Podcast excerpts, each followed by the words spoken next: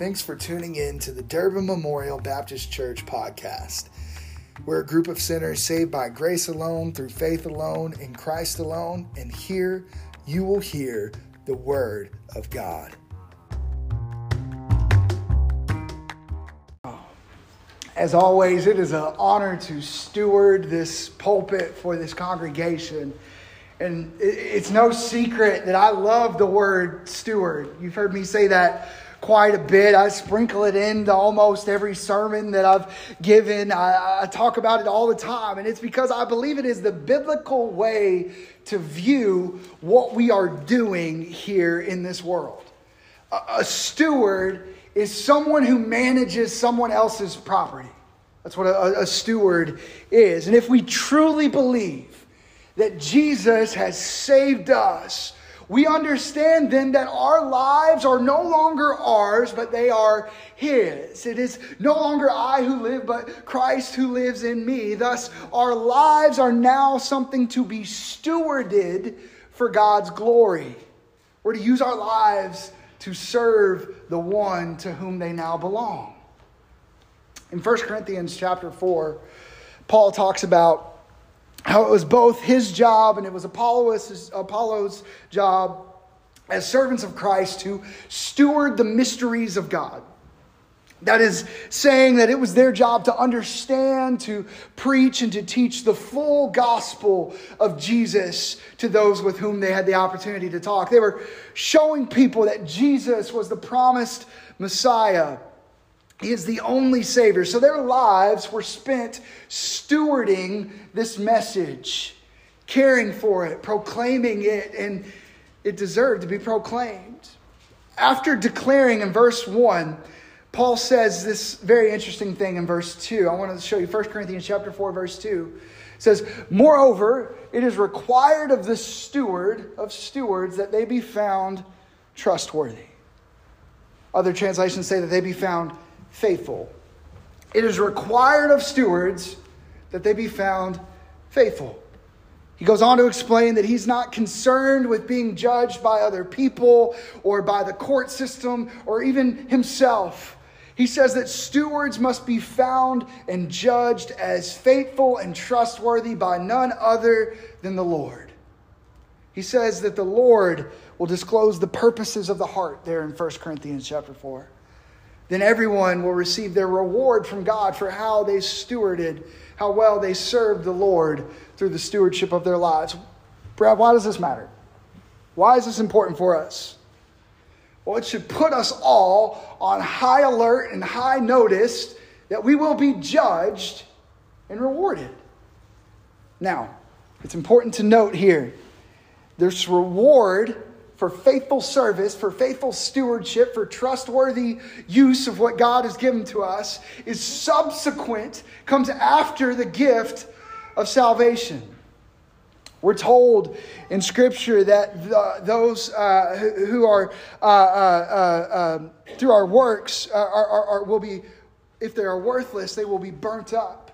And though those worthless works are burnt up, the eternal salvation of all those who are saved by grace through faith in Jesus Christ, their salvation will be secured. So, why then should we care?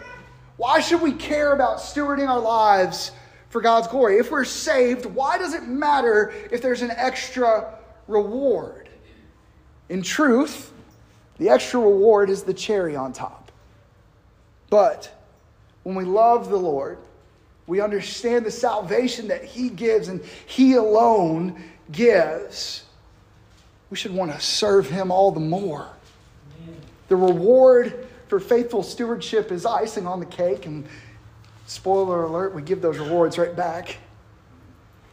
But, church, I am imploring you this morning to take the stewardship of your life in serving the Lord seriously and joyfully. Those two things can go hand in hand. Take it seriously and joyfully. It's what we're called to do. And when it's all over, who wouldn't want to hear those words, Well done, my good and faithful servant? My job And my goal as the pastor of this congregation is to equip you all to do the good works, to do the stewardship of your life, so that you may be found faithful and blessed beyond anything we could ever imagine. So I will shamelessly implore you once more join us tonight as we talk about uh, revitalizing our mission for stewarding our lives and being a gospel conversational church. Now, in the series that we've been looking at for the past month or so, we've been looking at this Lost Ark saga as recorded in 1 Samuel. And we've seen throughout this series, Israel had a stewardship problem. We've seen throughout this series that they were God's chosen people. God brought him up out of Egypt. If you ever seen The Prince of Egypt, you know that story. God brought him out. It was awesome. He gave them the law. He told them how they should live, how they should be. He helped them time and time again to uh, deliver them from different people who wanted to attack them and things like that. They were supposed to be living their lives in submission to Him, but they weren't. Instead of exclusively following the Lord as they were called to do, they wanted to look like their pagan neighbors. They wanted to worship the same gods as their neighbors. They wanted to be polytheistic, is a word. It just means multiple gods that they were worshiping like their neighbors. And so they started worshiping those other gods. And they did whatever was right in their own eyes, whatever they thought was good. Even the priests in this section of scripture were evil for the most part. They were apathetic to the Lord, the people were. And all of that led us to where we began in the Lost Ark saga. So if you had looked through chapters 4 through 7 of 1 Samuel as a movie, today what we're coming at is the climax of the movie. This is the, the pinnacle of the movie. So if you would, open your Bibles to 1 Samuel chapter 7. And if you've ever taken a creative writing course, They'll tell you that stories are basically broken down into five basic parts. You have exposition in the beginning, where you find out who the characters are and kind of the details going on in the story. And then you have the rising action, and you're introduced to the conflict, everything that is going on within the story. And then you have the climax. The climax of the story is the turning point for this story. It's where the main character really begins to learn their lesson. Uh, it's usually quickly followed by some falling action and a resolution, but you spend the bulk of the movie leading up to and then waiting in the climax of the movie.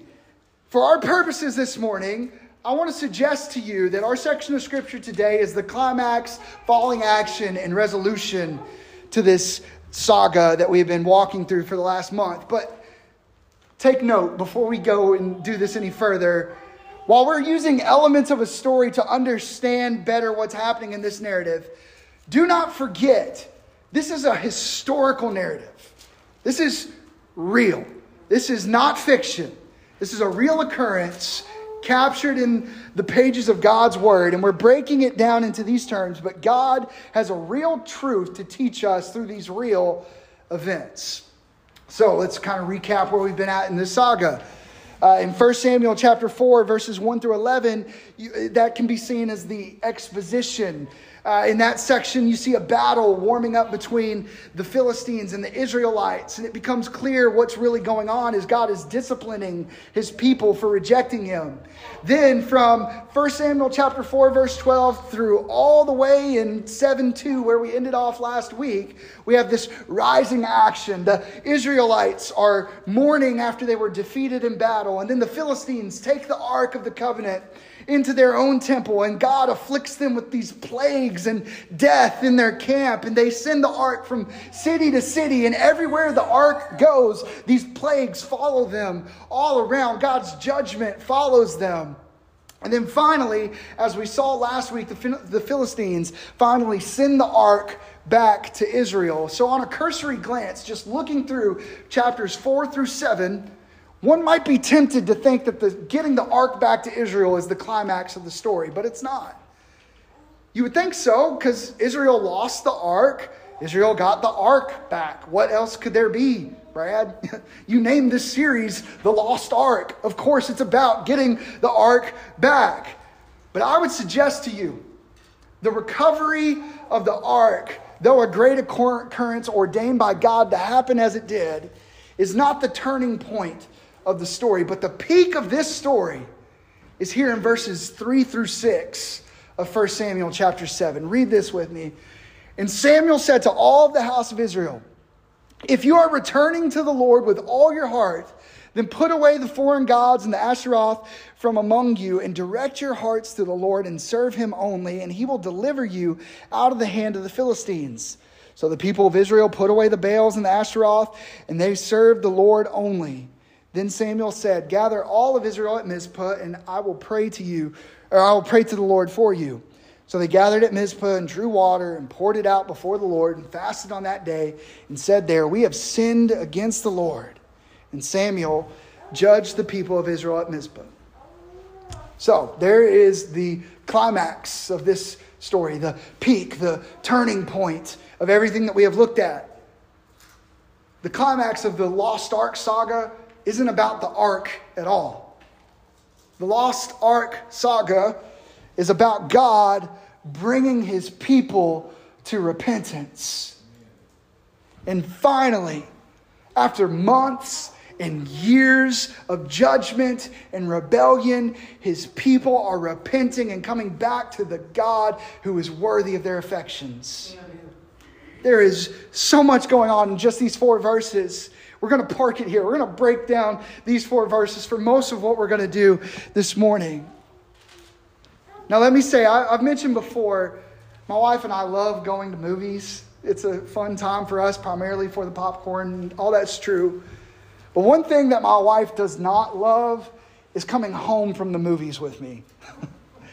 and it's not because she's upset over the movie or whatever, it's because after every movie, I am a critical monster who wants to tear apart every piece and every plot hole of everything that has happened within this movie. Uh, and I recognize that dealing with me after a movie is a daunting task. she's laughing, but she's like, it's true. But when it comes to our scripture this morning, I love to dig deep, as deep as we can. But praise be to God that Proverbs 35 says, Every word of God proves true. He is a shield to those who take refuge in Him. And the deeper I look at His word, the more it proves true.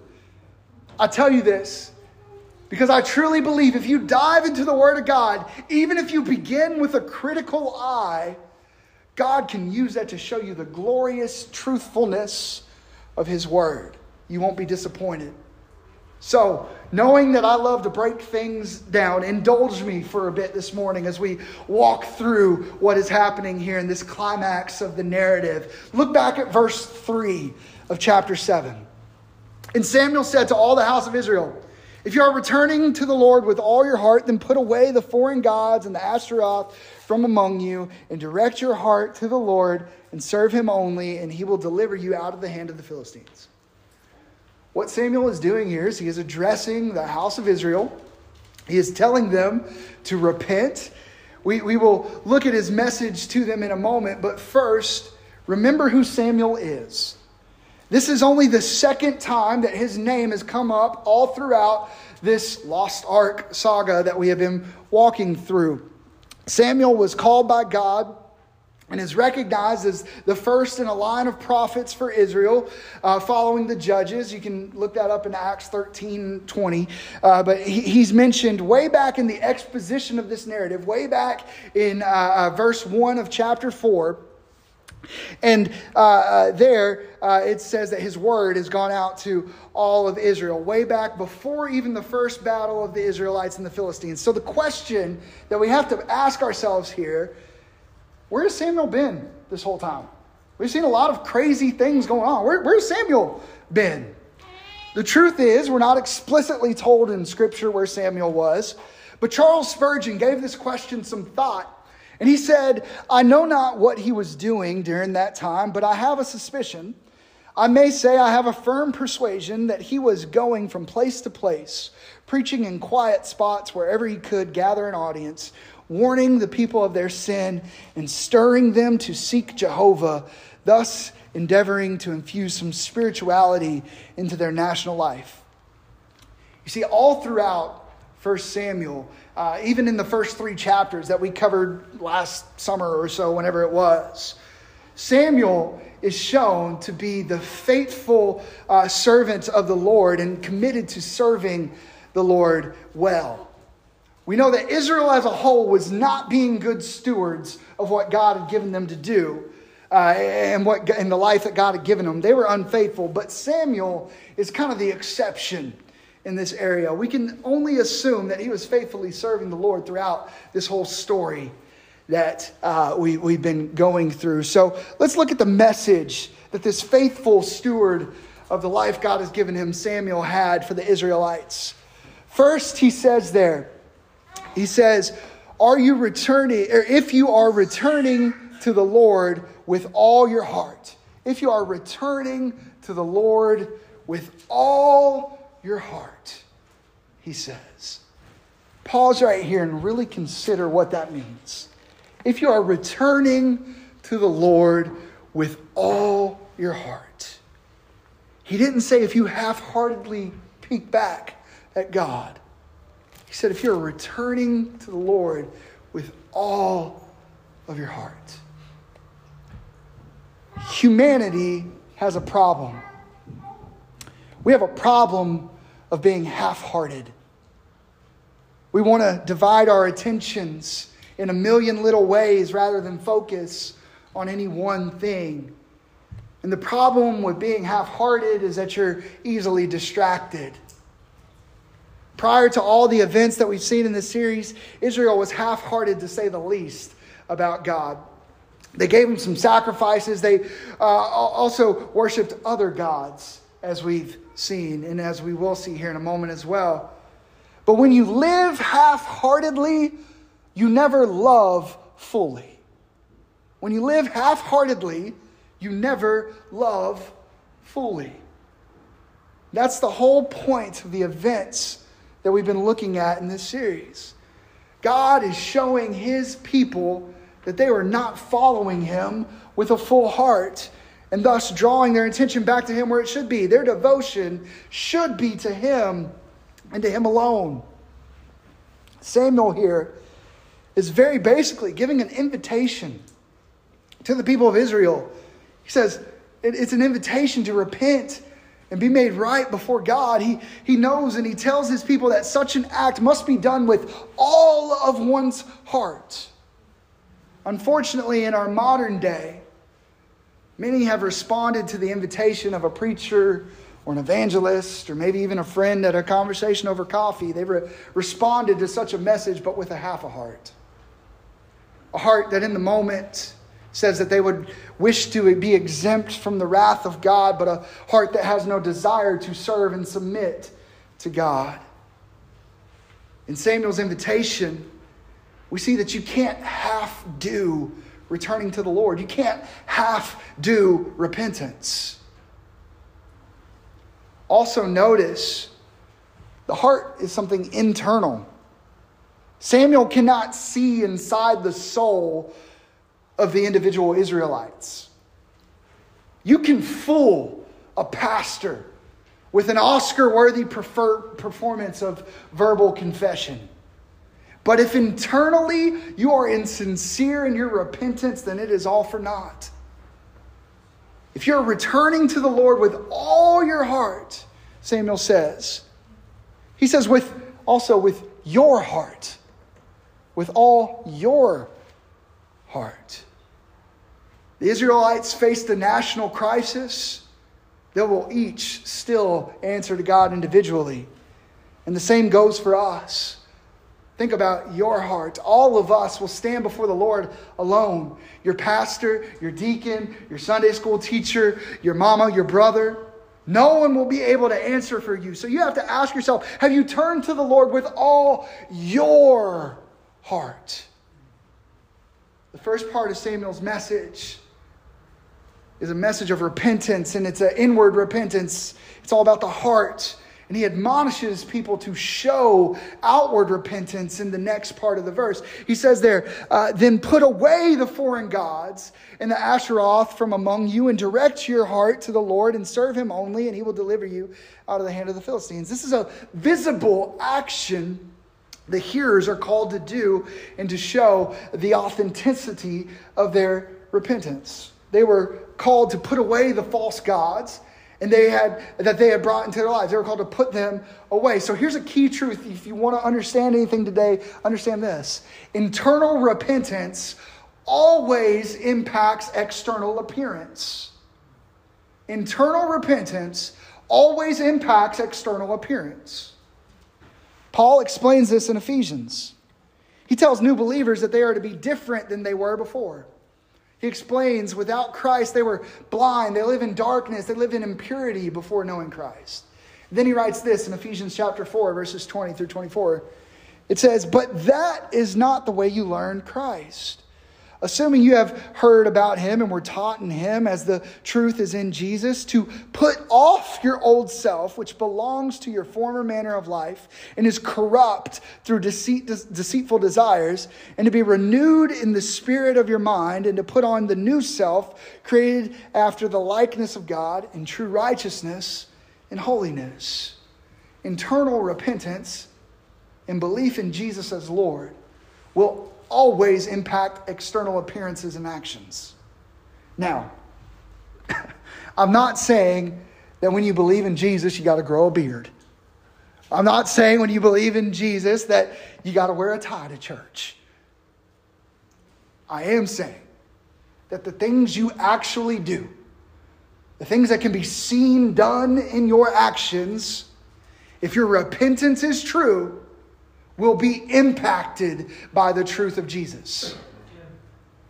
While we understand we will never be perfect on this side of glory, if your faith in Jesus hasn't made one ounce of a difference in the way that you act, live, think, and react, you better be asking yourself if you really have faith in Jesus.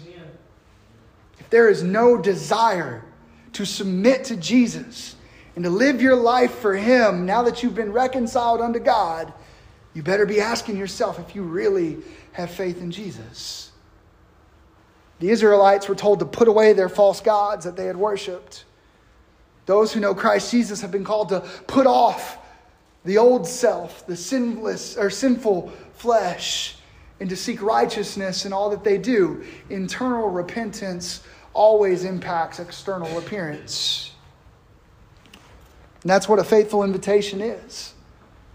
A faithful invitation given by a preacher, an evangelist, a friend, is a call to repent and act. If a preacher told you that Jesus died on the cross, but at the same time your sins are no big deal, so keep on in it, they would be leading you astray. They would be making light of what Jesus Christ died for.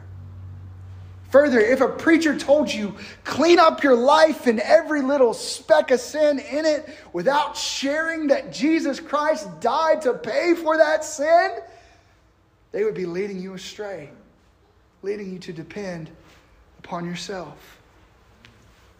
The faithful preacher tells you that Jesus died for your sins, and through your faith, you are empowered to seek righteousness for the glory of God, that you have the Spirit as your helper. And if you've truly been adopted into the family of God, you will understand there is no higher calling than to give glory to God. We're all called to be stewards for God's glory. So in verse 3, Samuel gives an invitation to the people, and let's look at how they responded to this during the rest of the climax of this saga verses 4 through 6. Say, so the, pro, uh, the people of Israel put away the Baals and the Ashtaroth, and they served the Lord only.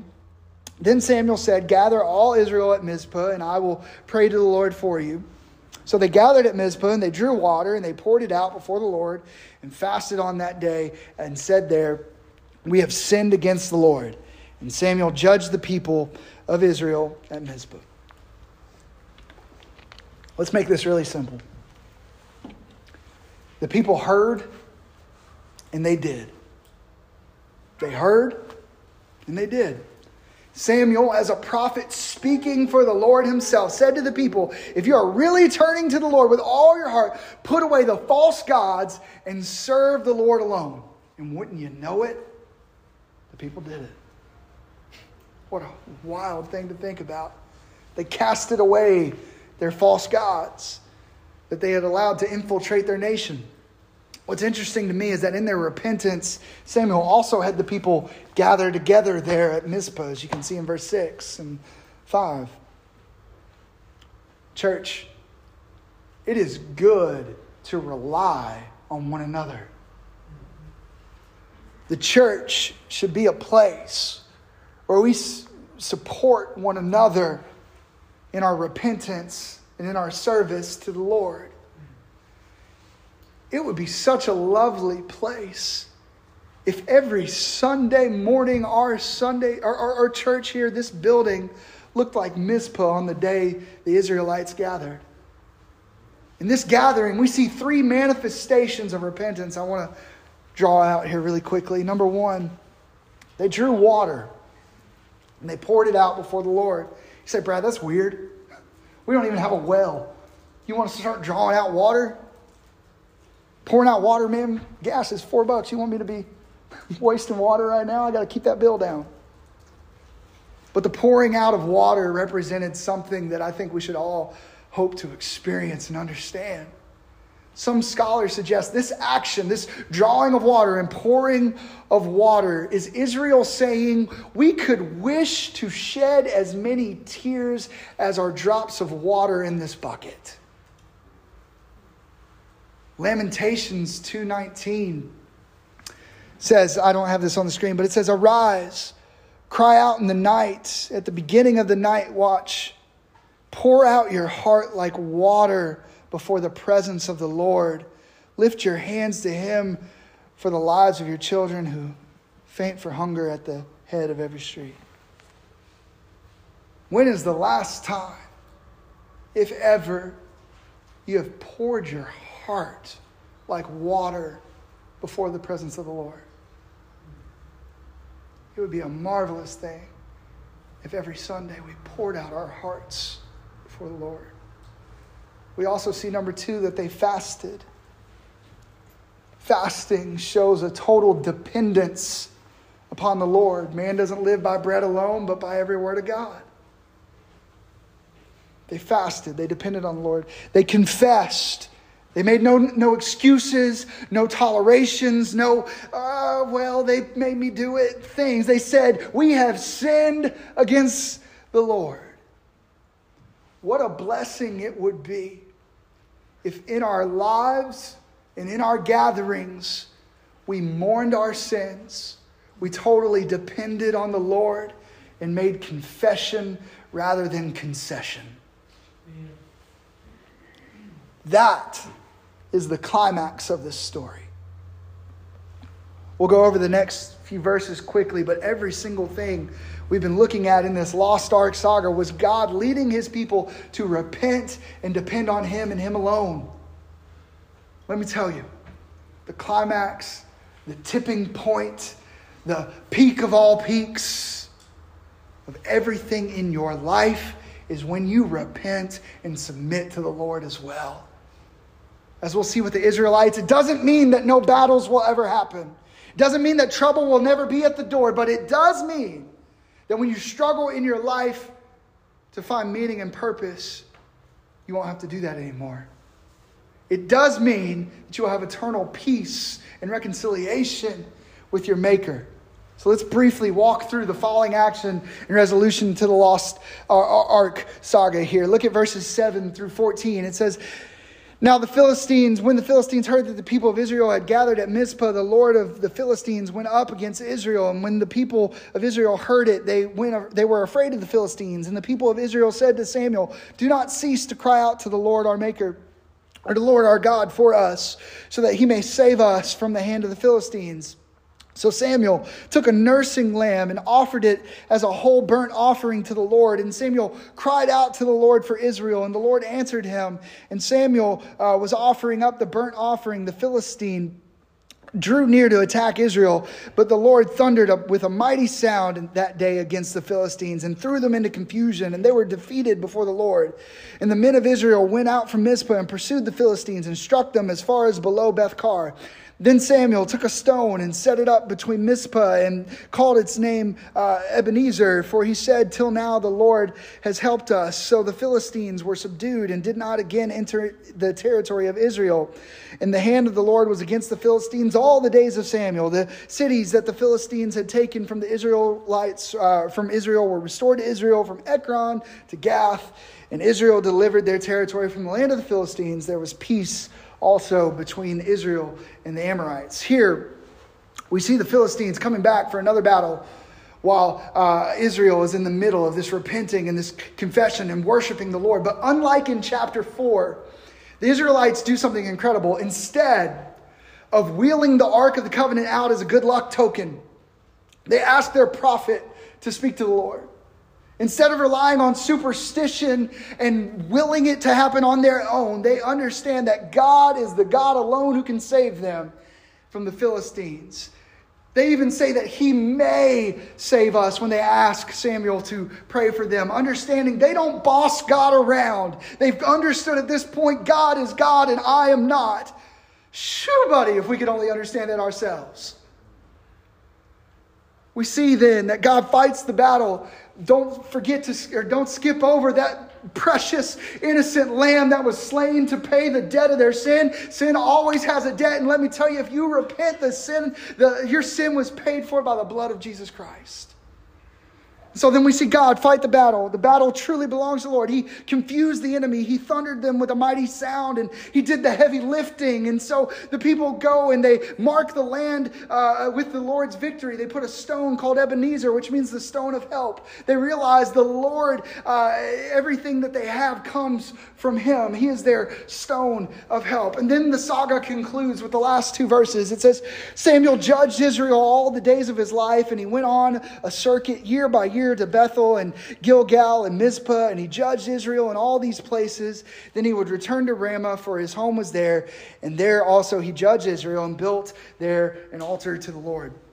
Samuel leads the nation of Israel to repentance. He is the faithful servant uh, to, his, uh, to his service to both his, to both his God and to his people. And the chapter ends with him building an altar to the Lord the holiness and worthiness of God is respected. There is a time of peace in Israel that comes from this. They live submissively to God and they are blessed. They realize God is God and they are his people, and that is exactly how those power dynamics should go.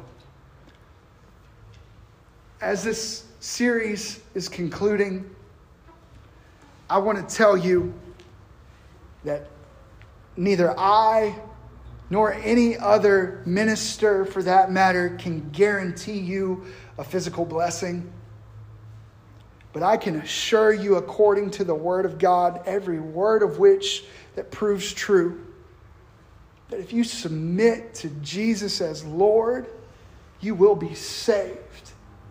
You will be given eternal peace and eternal life. This whole series should be a wake up call that there is a righteous, holy God of whom we are unworthy to enjoy even for a millisecond. And yet, that God loved us so much that he sent Jesus to die for us, and that through faith we would be restored to him. Serve that God and that God only. Amen. Nothing else is worthy of your devotion. As Samuel called the Israelites to repentance, so am I calling those able to hear this today. We read in Acts 3:19, "Repent, therefore, turn again, that your sins may be blotted out." Do so today.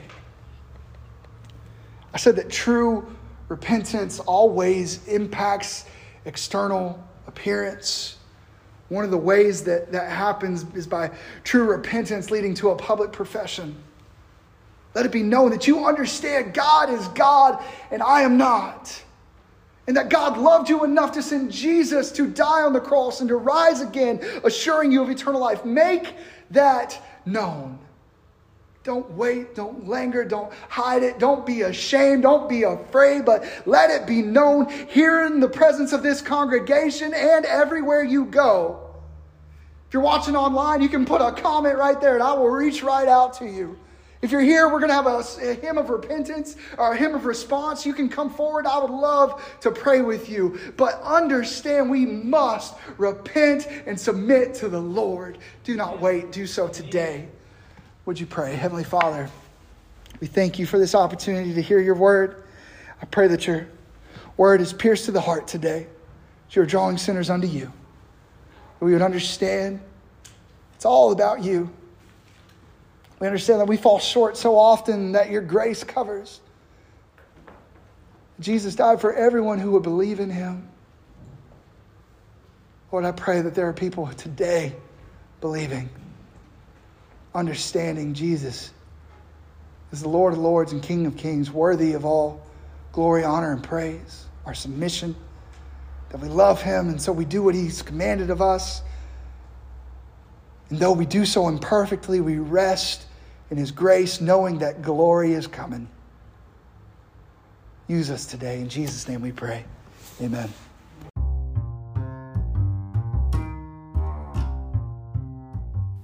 Thanks for listening to this edition of the Durbin Memorial Baptist Church podcast. If you want to find out more about our church, you can check out www.durbinchurch.org. You can find us on Facebook, Twitter, and Instagram, or you can give us a call or text to 859 813 0369. Also, you can shoot us an email at brad at durbinchurch.org. Have a wonderful day and God bless.